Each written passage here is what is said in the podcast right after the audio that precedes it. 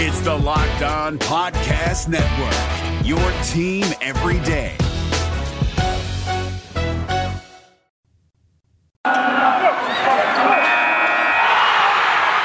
You are Locked On Hawkeyes, your daily podcast on the Iowa Hawkeyes. Part of the Locked On Podcast Network, your team every day.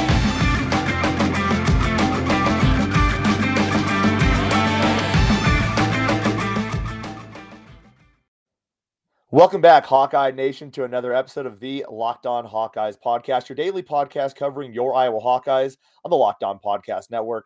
As always, I am your host, and as we do after every single Iowa Hawkeye game, we are joined by former Iowa running back and my co-host on Monday mornings. Today is Saturday morning, though. Uh, Daniels Jr. LeShun, how you doing today, buddy?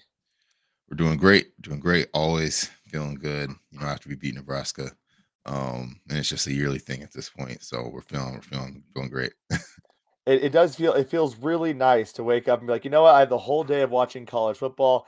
Iowa already got the W. It's very it's gonna be a very interesting day of watching college football. Um, it pains me to say this, but row, row, row your boat, PJ, because I want to get to the Big Ten championship game. Um, I know that's something you might not even want to utter ever, but we're going to talk about that on the show today. Before we get to that, though, I want to thank you all for making um, our Monday morning episode, our Monday morning recap, me and LeShun, that episode, your first listen every single day, as well as all of our other episodes we drop throughout the week. You can find the Locked On Hawkeyes podcast wherever you get podcast at and also on YouTube for free by searching Locked On Hawkeyes. And this episode with LeShun is brought to you by NetSuite. NetSuite is the number one cloud financial system to power your growth. Head over to netsuite.com slash locked on NCAA for special end of year financing on the number one financial system for growing businesses. So let's get to it. Um, I want to quickly get your thoughts on how does it feel to root for Minnesota today? uh, it's tough. It's definitely tough, but it's all right because we know that if they win, right, you know, we get to go to the Big Ten title game. So it's like, you know, something you just got to swallow. And it's like, all right, come on, Minnesota. After we ripped your hearts out year after year, after, you know, we won yesterday, so you guys can't make it to the title game. It's like, yeah, but we still need you guys to win today.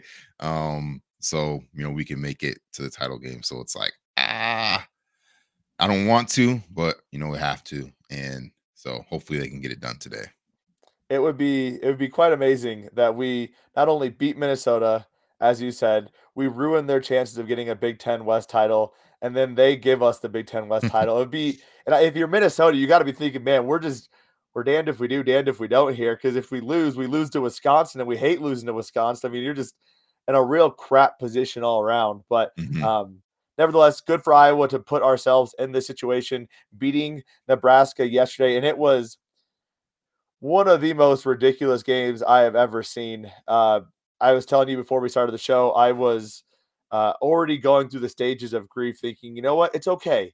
Uh, it was a good football season. I enjoyed watching them play. Uh, nine and three ain't bad.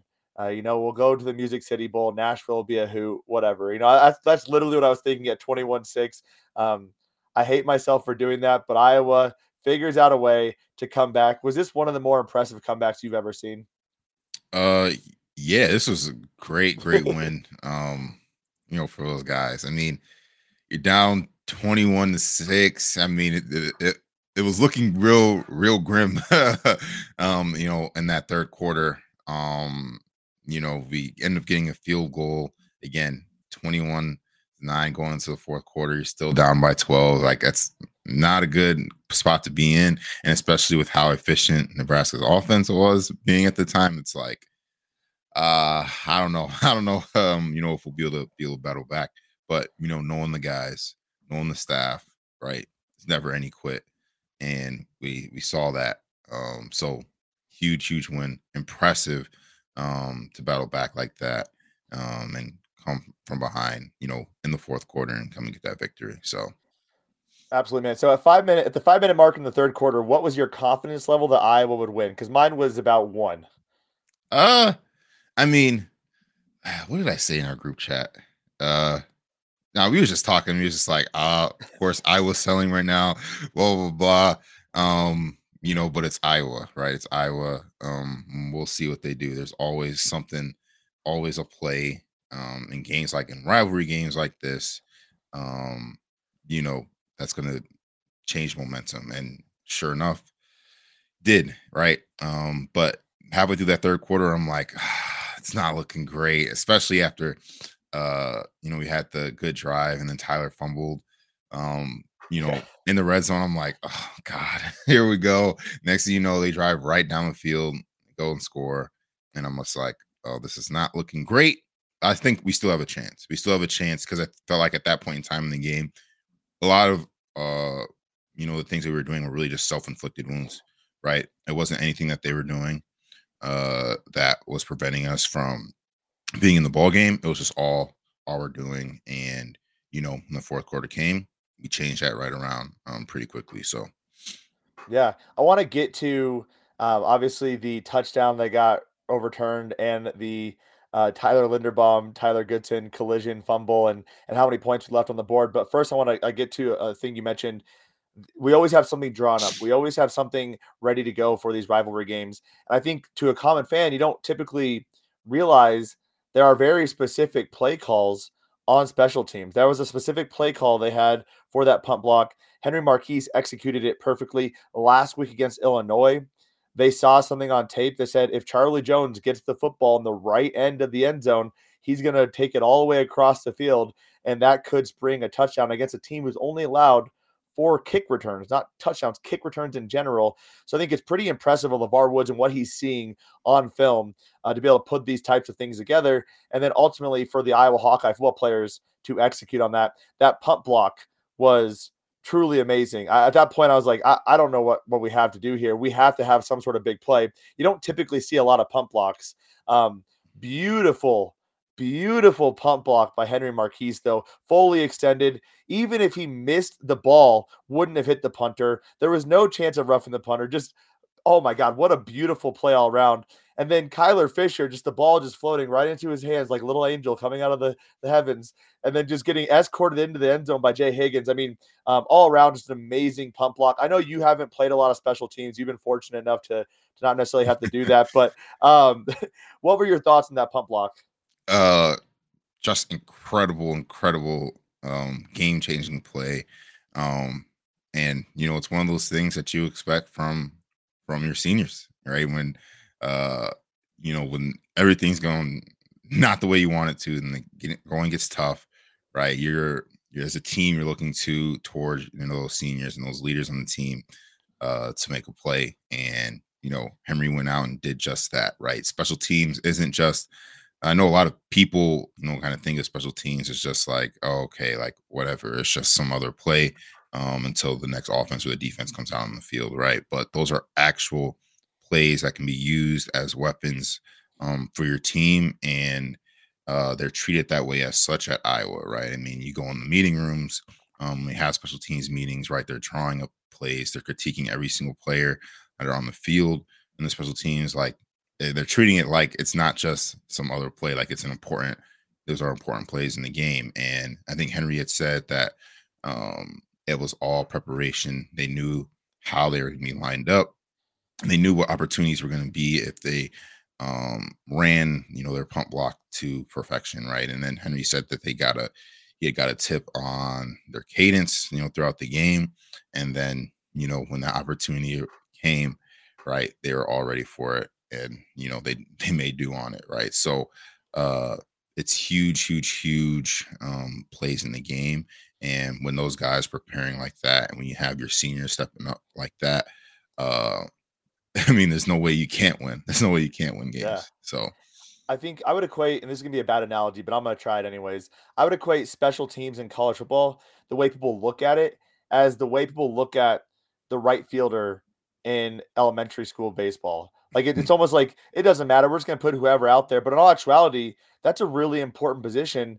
And a lot of times games can be won and lost by your performance there. I think what's even more impressive is we've seen year over year, we've seen guys who have been three star recruits coming to Iowa who play four, five, six years. They change positions multiple times. I mean, I think Henry Marchese started out as a wide receiver. He's technically a defensive back. Um, we saw Devonte Young go from wide receiver, defensive back, back to or it might have been the other way too. But we see these seniors um, stick with the program. And I, I, I don't I've never been a three star recruit. I've never been a four. I mean I've never been a recruit for for football or any sort of high level sport like that. I had some NAI offers, so really just nothing to to talk about. I don't I, I don't know how you deal with that. That's got to be tough to come in and, and kind of be humbled a little bit to thinking maybe I have a chance to go to the NFL, maybe I have a chance to go to the next level, and then you stay with the program for five or six years, and it comes down to a huge play like that. Um, I don't even know how to ask this question, but what does it? I guess what does it mean for for you and other Iowa Hawkeye football players to see guys like that stay committed throughout their time and come up big in a huge way for the Iowa Hawkeye football program? Yeah, it's it's tough, right? I mean, it's it's tough because um you know you know that those guys uh I mean could probably go to a smaller school could to transfer to a smaller school and play you know every single down on offense or defense or wherever right um but you know to have those guys around and stick around the program those are things that really i think help keep your program um, really at the level that you want it to be. Um, because you know when guys start transferring out all the time because they're not playing the way that they they're not playing as much as they want to play, or they don't have the, the, the quite the impact that they're they're looking for. Um, you know, as a lot of revolving doors, right? There's lots of people that are coming in and out um, and you're not really sure like who who you can trust and who are going to be leaders on the team. But when you have people like that who stick around and embody the Iowa way, uh, you know it it only makes sense for people, new people who are coming in, for the freshmen that are coming in, or other transfers that are coming in. Like, hey, like these guys are sticking with the program. They're dedicated to the program. They obviously love their teammates and being around um, to be there and that they know that when their number is called and they do have the opportunity uh, to make a play, they go ahead and do that, right? We saw that the past couple weeks with Henry Marchese, and we've seen it. We saw it plenty of times with Devontae Young, um, you know, when he was in school, right? And these guys are guys who stick to the program. They embody the Iowa way. They obviously love the teammates and the people that they're around, and they know, like, hey, yeah, I probably could have gone elsewhere and maybe had an out, outside shot at playing NFL, but I love it here, right? And I want to make I want to make the most of my opportunities here when I get them, and those guys have definitely done so. Yeah, man, it's it's pretty impressive. Uh, I'm going to throw you off with this next one for a bit, but this is it. The putt to win the tournament. If you sink it, the championship is yours. But on your backswing, your hat falls over your eyes. Is this how you're running your business, LeShun? Poor visibility because you're still relying on spreadsheets and outdated finance software. To see the full picture, you need to upgrade to NetSuite by Oracle. You didn't see this one coming, did you? There's an ad read right here. Over NetSuite is the number one cloud financial system to power your growth with visibility and control of your financials, inventory, HR, planning, budgeting, and more. NetSuite is everything you need to grow all in one place. Over 27,000 businesses already use NetSuite, and right now, through the end of the year, NetSuite is offering a one-year or one-of-a-kind financing program to those ready to upgrade at netsuite.com/slash locked on NCAA. Head over to netsuite.com slash locked on NCAA for special end of year financing on the number one financial system for growing businesses. netsuite.com slash locked on NCAA. It's Kubota Orange Day. Shop the year's best selection of Kubota tractors, zero turn mowers, and utility vehicles, including the number one selling compact tractor in the USA. And now through June 30, get 0% APR for 84 months or up to $3,300 off select compact tractors. See the details at KubotaOrangeDays.com. Your family, your land, and your livestock deserve equipment they can count on. So find your local dealer today. That's KubotaOrangeDays.com. And again, I want to thank you all for making the Locked On Hawkeyes podcast your first listen every single day. You can find the Locked On Hawkeyes podcast for free wherever you get podcast at and also on YouTube by searching Locked On Hawkeyes probably threw you off for that one for a little bit. I wanted to see. I could. I'm like, you probably have no idea what I'm talking about right now. As I said, like, no. what are we talking about? Golfing? Why? Why did you just switch from Henry Marchese to golfing? Um, trying to be transitioning there, but I did not give you any heads up on that at all. Um, so before we we took a break, we talked about Henry Marchese, Devontae Young, the guys who make such a huge impact in the special teams phase of the game, which, as we have seen, is a huge reason why Iowa can win and be so successful. There's a reason why they have 10 wins this year. It's not because our offense is high powered like Oklahoma's. Um, our defense has had some times where they've struggled. Our special teams have had sometimes they struggle, but special teams yesterday won the game for the Hawks. I mean, four field goals by Caleb Shudak, which, by the way, the fact that he is not a Lou Groza Award finalist is absolutely flabbergasting to me. I mean, the guy is just so consistent and can also just boot the ball. I was kicking that 51 yard field goal. My buddy's like, he can't make this. Look at him. He's five foot six. And I was like, watch him make this and have like five to six yards to go. He kicks. He's like, all right, I don't know where the heck you guys are getting these kickers at. Nebraska can't find anyone to kick a ball through the uprights, and you guys keep churning these guys out. And I'm like, funny enough, that guy came from Council Bluffs. So, um, anyways, lots of lots of fun things from a special teams perspective. Anything you want to add on to about Caleb Shudak? Yeah, no. Um, you know, great guy. Uh, I think he was there. My is he there when you were year. there? I want to say he was there when I was a senior. I feel like that's how he right.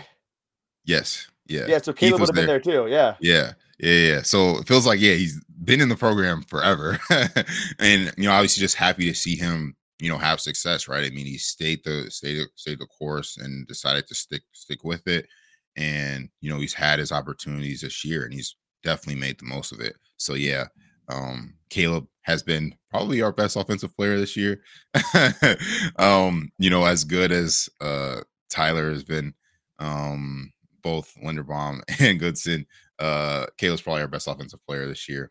Uh, so um, it's really a shame that he wasn't a finalist for the Lou Groza because he's playing been playing that well. Um, but he will probably get the recognition, hopefully, in some way, shape, or form. Um, you know, in the postseason awards, where they're hopefully making some lists or things like that. So it'll be interesting. I mean, uh, two of the three Lou Groza Award finalists are kickers in the Big Ten. You got Ohio State kicker, you got the Michigan kicker, and I would mm-hmm. love to see Caleb Shudak be a first team All Big Ten the way he absolutely deserves. Um, we're gonna have some big kicks in the Ohio State my or Michigan game mm-hmm. today mm-hmm. as well, so maybe uh maybe separates themselves a little bit there. Uh, yeah. Talked a little bit about the comeback and how impressive that was. The fact that Iowa persevered through a lot of just issues all around. Um, just some real fluky plays. Uh, what I would call some poor officiating early on. I want to get your thoughts on the touchdown catch or no catch by Sam LaPorta. Did you believe that was a catch? Yeah, I mean, he it was it was a ridiculous reverse. I mean, he literally catches the ball, his butt like touched the ground. He's like on the ground for like a second, and then the ball like pops out. Absolutely ridiculous that they overturned it. And I feel like officiating in general this year and football at both the college and NFL level this year has just been horrendous. And yeah. I don't know what's up with it. Um, I know a lot of the refs are part time, right? And they go they go ref a game and then they go to their law firms or whatever like Monday morning, right?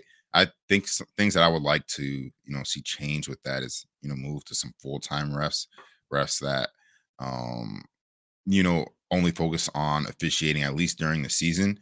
Um, so you know they can actually do their job properly and actually make the right calls and see the right things on the field because yeah it's really frustrating when um you know your guys go out there and they make a great play and then you know one of the striped shirts decides nah that's not that's not that's not it.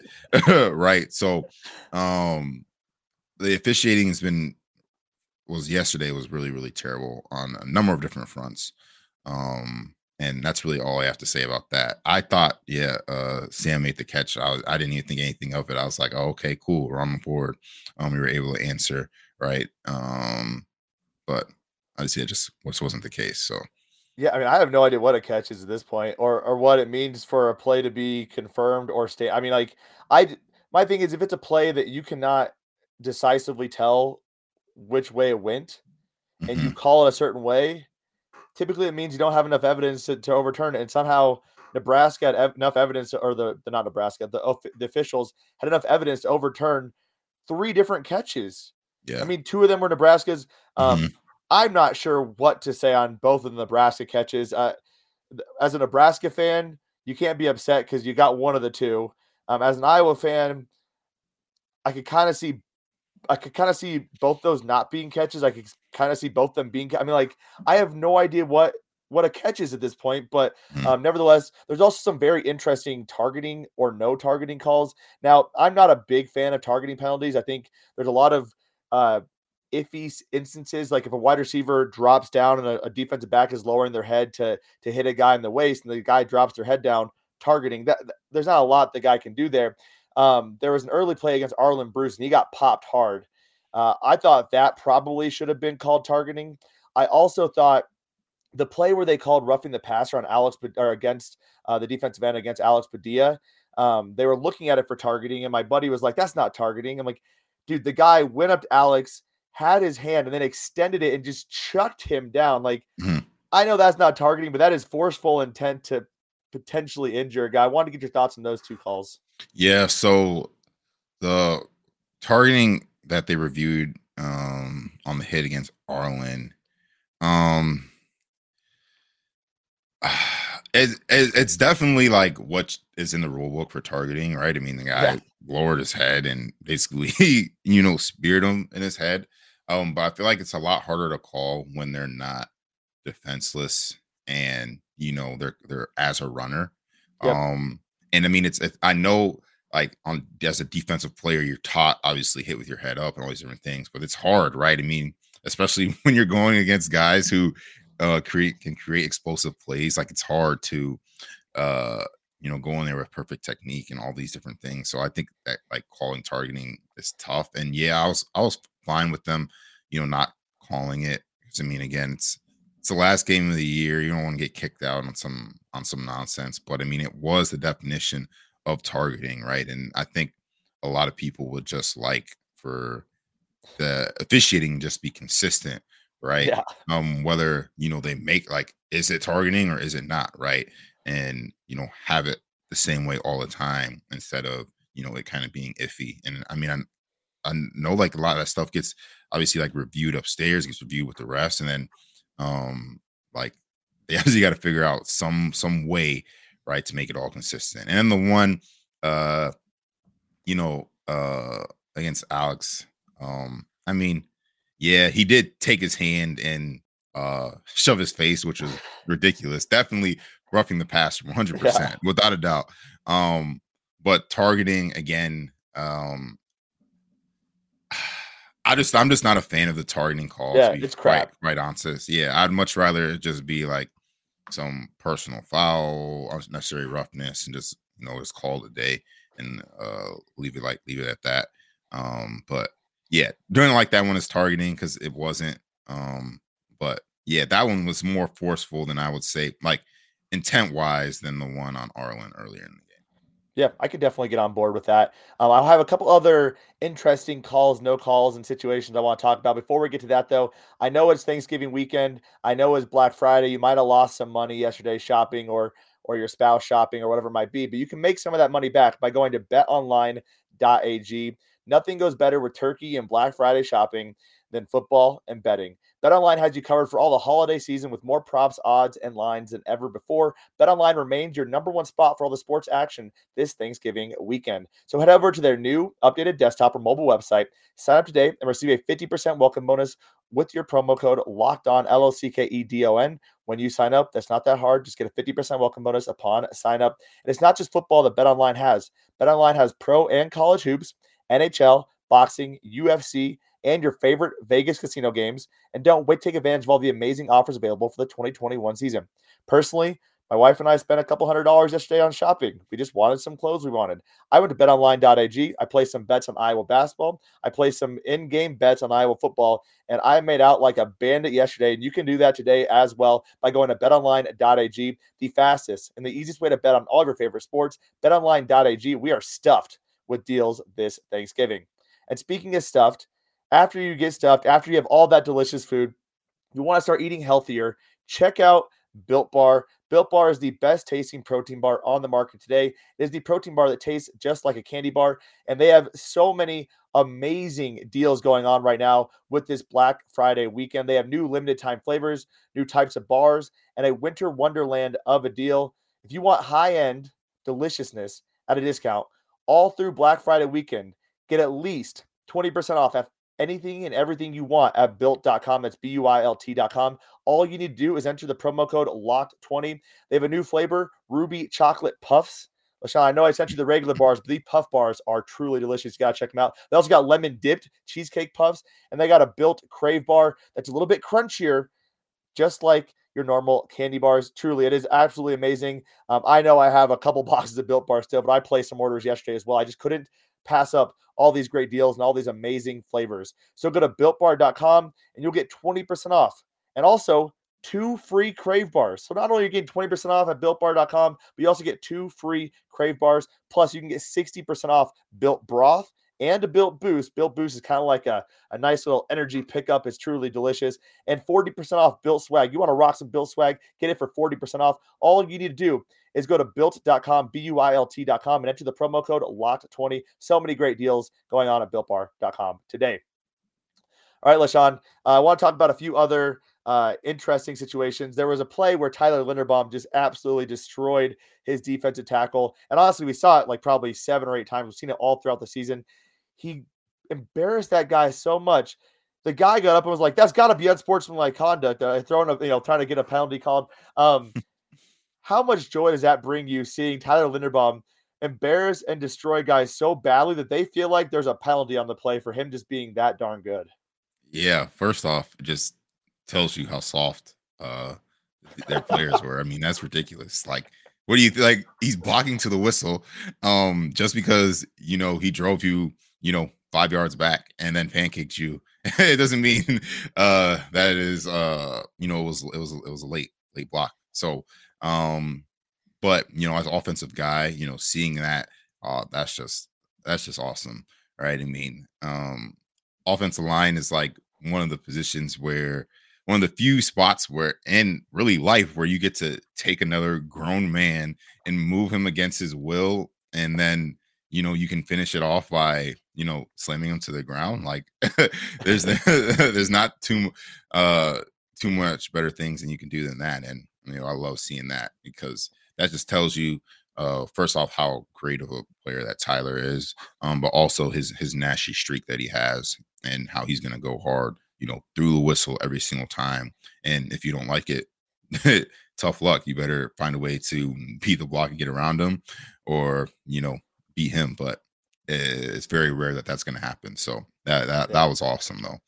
I, I love watching Tyler Linderbaum play. Um, there are some weird rumors floating around that maybe he actually returns. I would be so shocked if he returns. Uh, this is the second time in a row we have a center who is the best in college football. Uh, you're very familiar with the first one, uh, James Daniel, your brother, who had an opportunity to go to the NFL. I just don't know how Tyler Linderbaum doesn't take that opportunity. He's projected as a top 15 pick. Um, if for whatever reason that guy decides to return, uh, watch out defensive tackles next year because he is going to just absolutely annihilate and manhandle everyone all season. Um, we have managed to make it 27 minutes without saying the words Spencer Petras, Alex Padilla, or quarterback. And I think that's honestly a new record for any show I've done uh, on a Monday morning uh, with you and then previously with Matt. Um, we got to talk about, though, Alex Padilla comes out. Now, there's some interesting stuff about a flu bug coming around. Sounds like Alex might have been sick. Maybe Spencer was, was sick as well um, before this week kind of started. Alex comes out. I thought he had a really nice first drive. I thought he did a great job of handling um, the offense. We should have scored that touchdown.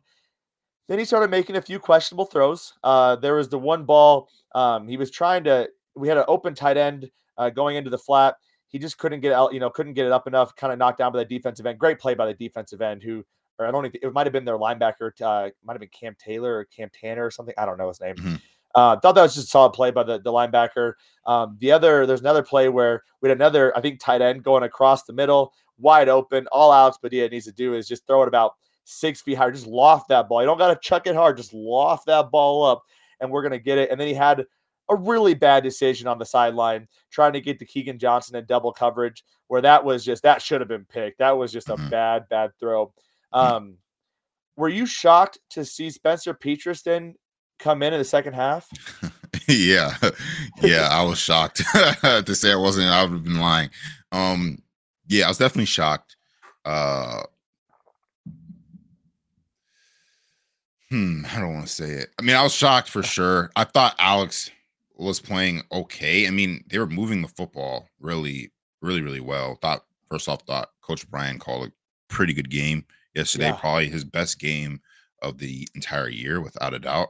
I definitely um, want to talk about that in a second because I was clapping back at people yelling about Brian Ferentz should be fired after the second drive. I was like, y'all are just ridiculous mm-hmm. right now. Like, come mm-hmm. on. Sorry. Keep yeah, going with your thought. No. yeah, yeah, no, but uh, yeah, Alex is making questionable throws where, honestly, frankly, if their defensive guys could catch, they probably would have. Uh, it probably would have been a different game, right? I mean, uh, James Laurinaitis in the booth was saying like, yeah, that's why these guys are playing defense because they can't catch, right? And I'm sure if James Laurinaitis was out there in those positions, those would have all been interceptions without a doubt. Yep.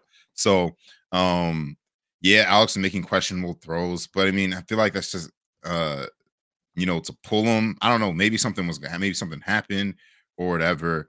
Um, but to pull him, I thought that was that was strange. But you know, credit Spencer for being ready, right? I mean, he came in the game and you know made the throws that he had to make. Um, frankly, they weren't the prettiest throws. A lot of them were ducks. They kind that of wobbly duck like 20 yards downfield. Everybody's like, "What did just happen?" Like that ball was nasty. I don't know how Nico came up and caught that. Uh huh. Uh huh. Um, but you know, he came in, he was ready, and you know, made the plays that he had to make. Made really made a lot of the throws he had to make, and then the offensive line was doing a great job in pass protection.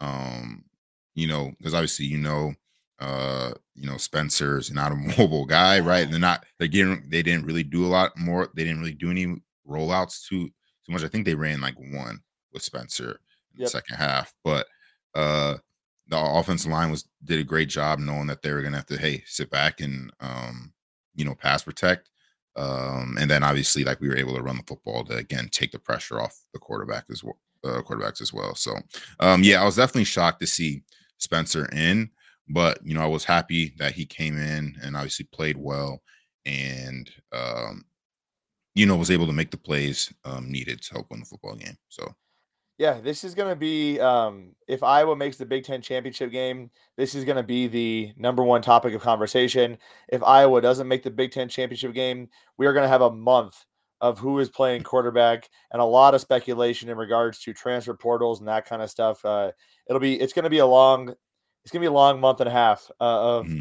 of that being the centerpiece of conversation. Um, we've talked about this. I think we both kind of agree with where with where we stand on the quarterback situation. Anyone who's listened to us talk knows what our I think preference is. Um, I talked about the fact that yeah, there's some risky throws, but Ricky Stanzi also threw about a million pick sixes. It felt like, and and yet Iowa was winning football games. Um, I, I will say this: uh, kudos to Spencer to be able to come into that game and perform well. He made some really nice throws. He made some of the ugliest looking throws I, I think I've ever seen, but ultimately he got this. He got the job done, and two things I also want to point out. There's a couple times where Spencer had pressure on him and was about to get hit and was able to get the ball out. Um, Alex Padilla's release is really quick. Spencer's a little bit more elongated, but in some games we've seen Spencer when he's getting to throw the ball, just take it and just get sacked. And he actually made the throws this week a couple of times, like, oh, he's going to get sacked. Oh, he's going to get, and then he actually threw. So that was impressive to see um, some of that development and growth. And just a shout out to our offensive line.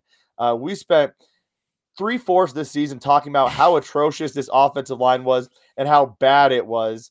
Um, I've spent the better part of two years talking about how I have not been impressed with Jack Plumb, And I, I don't like to call people out, but um, there have been a lot of inconsistent performances.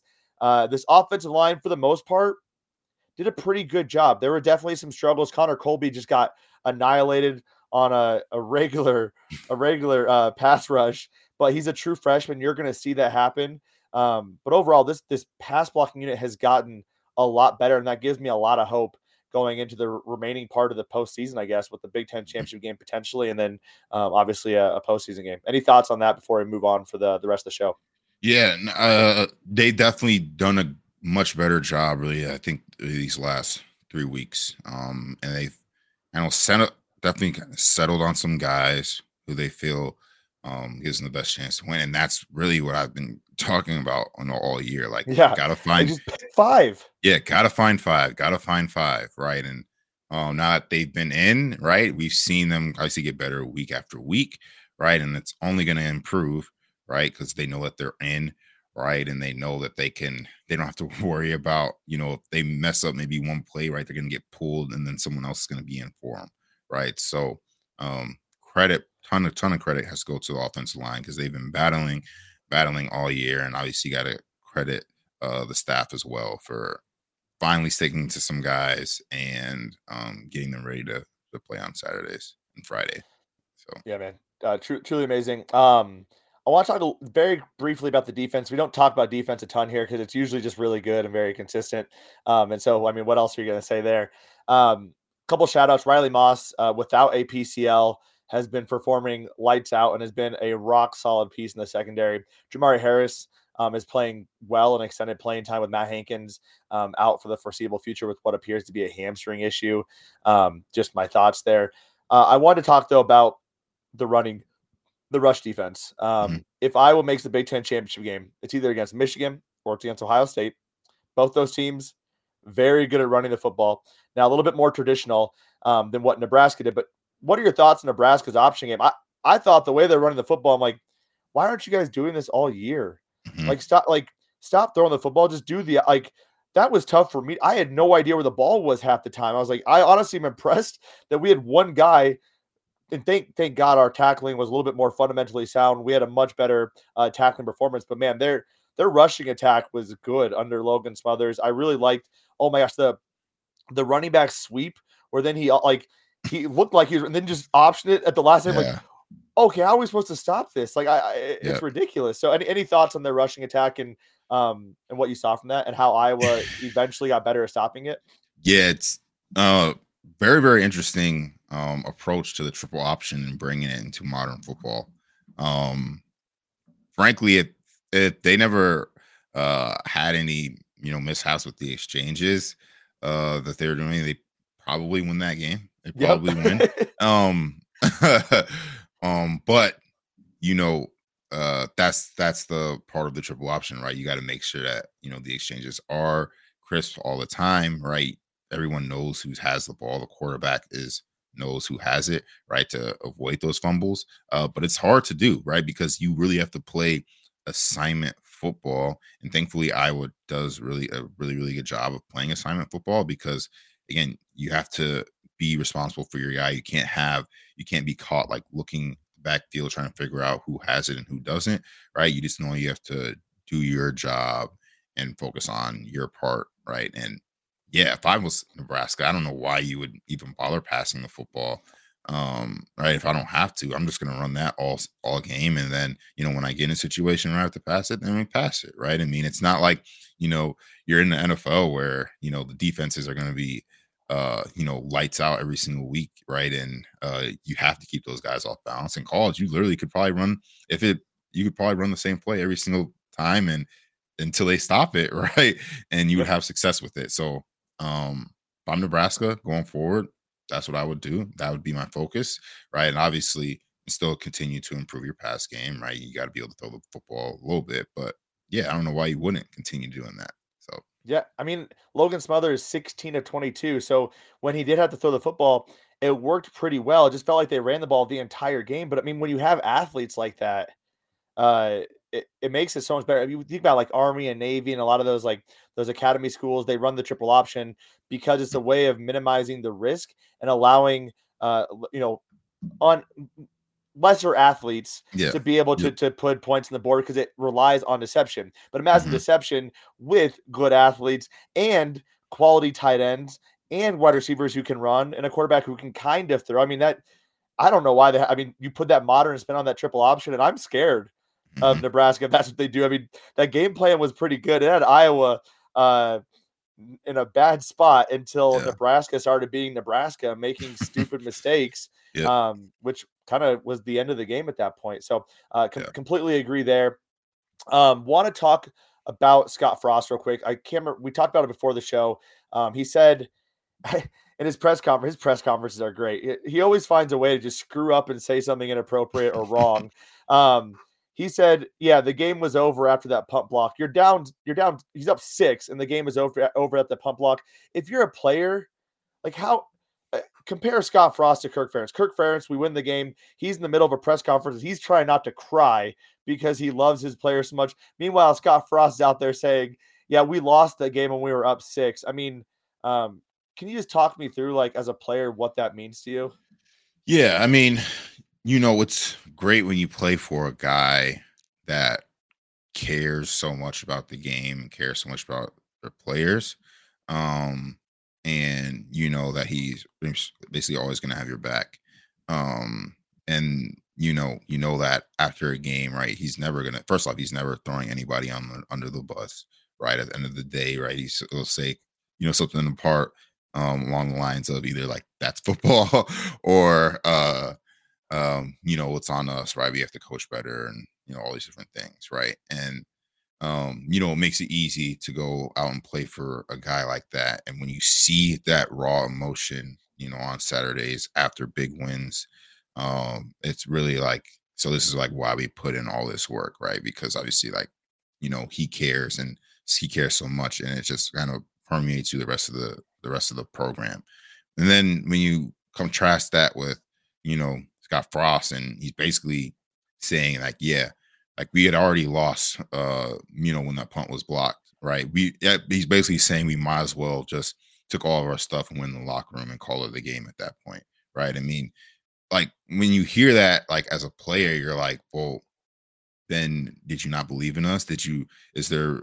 Is that the reason why we end up losing the game because you said it, you thought it was over, so you just stopped putting us in position to be successful? It's like, um, I don't know. I I mean, I feel like when your coach is saying things like that, um, and you know, I get it, right? He he was on those Nebraska teams where they were obviously really, really good, and they never really had to go through anything like Adversity. how they've been, yeah, who they are, they are now. And obviously, he won a lot when he was at UCF. Um, but you know, I feel like when when you hear that as a player and you guys know that you're struggling, like you obviously know that struggling, right? You, you want someone who's there who's going to have your back and try to pick you guys up instead of, you know, saying all different types of things like, uh, I don't know. Obviously, he says a lot of nonsense in his press conferences. Almost every press conference, he manages to say something dumb. But yeah, like you, you hear things like that where he's like, where he's basically already gave up on, gave up on the game. Like you're just like, like, dude, like, why would I want to continue to play? Like, I know if it was me, I'd be like, why would I want to continue to play for a guy like that?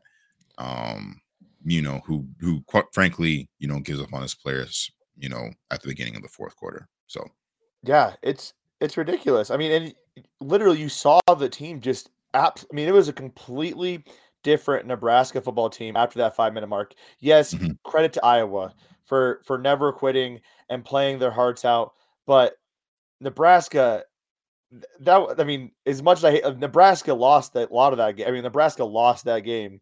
Mm-hmm. Um, they had the game in their hands, twenty-one to six. They should have won that game. Um, mm. and you have a, a couple botched, a couple botched uh, handoffs. Uh, all of a sudden, the pass protection looks like they're a JV squad. I mean, our yep. our pass rush hasn't been that good this season, and all of a sudden, we are just blowing up Logan Smothers, who has four or five speed, and all of a sudden can't get out of the pot. I mean, like, mm-hmm. I don't know. It, mm-hmm. it's it's just absolutely ridiculous. Nevertheless, though, I'm glad we don't have Scott Frost and we have Kirk Ferentz. Uh, when he starts almost crying, and you see those uh, those in locker room, and I'm sure you've experienced this. I obviously haven't, but those in locker room clips where you start goading him on to start crying, it just uh, it makes you just love him so much more as a coach, and it makes you really appreciate having a coach like that at the helm of the Iowa Hawkeye football program. Um, Iowa does win 28 to 21, 10 win season. Uh, something that is not a very common thing. I think people are looking at this and be like, well, we didn't beat that many good teams. Who the hell cares? We got mm. 10 wins. This is a big time feat. A lot of teams don't get to do this. Um, it's a big time season for the Iowa Hawkeyes. Any last thoughts before we close out the show, though, LeShun? Yeah. Um, you know, winning 10 games is really hard, right? I only did it one time in my career. Um, we obviously had opportunities practically every single year, um, but it just frankly just didn't come out that way, right? It's it's very very hard to win football games in the Big Ten, um, let alone in college football, right? So like, um, it's it's impressive feat. It's a great year. I know that if you told 99% of Hawkeye fans, like before the year started, you're like, you guys are gonna finish 10 and 2, you'd probably have been like, all right, yeah, cool. Like yeah. that sounds that sounds pretty good. Like, yeah. like that sounds pretty good. Um, and you know, it's it's uh it's really impressive the team um that they uh were able to fight through some adversity, right? All the way from being, you know, number two in the country to losing to Purdue to battling back and finishing the season strong. Um, you know, it's really just a credit to the players and the staff. Um, you know, not giving up and continuing to fight, even though that uh you know you probably had a different outlook, you know, halfway through the year versus yep. you know the second half, but that's all right. Um, so yeah, that's really pretty much all I got to say.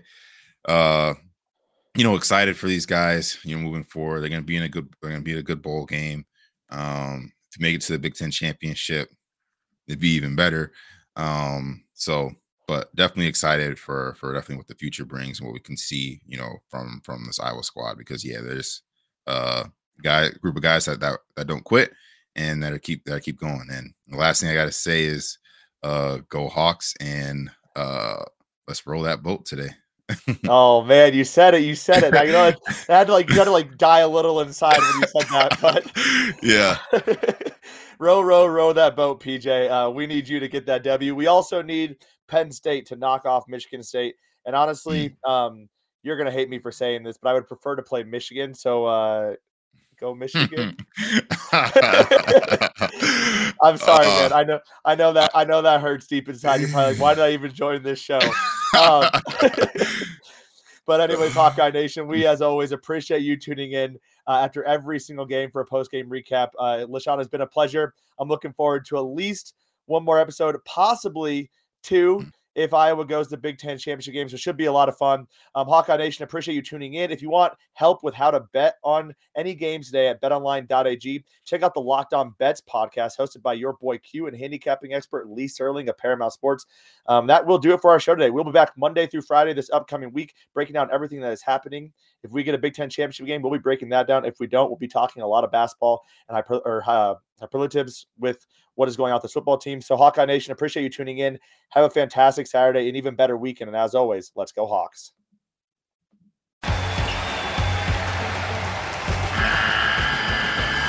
The NCAA tournament is almost here, and listening to Locked On College Basketball will give you the edge you need to dominate your bracket. So don't wait. Find Locked On College Basketball on YouTube or wherever you get your podcasts part of the Locked On Podcast Network. Your team every day.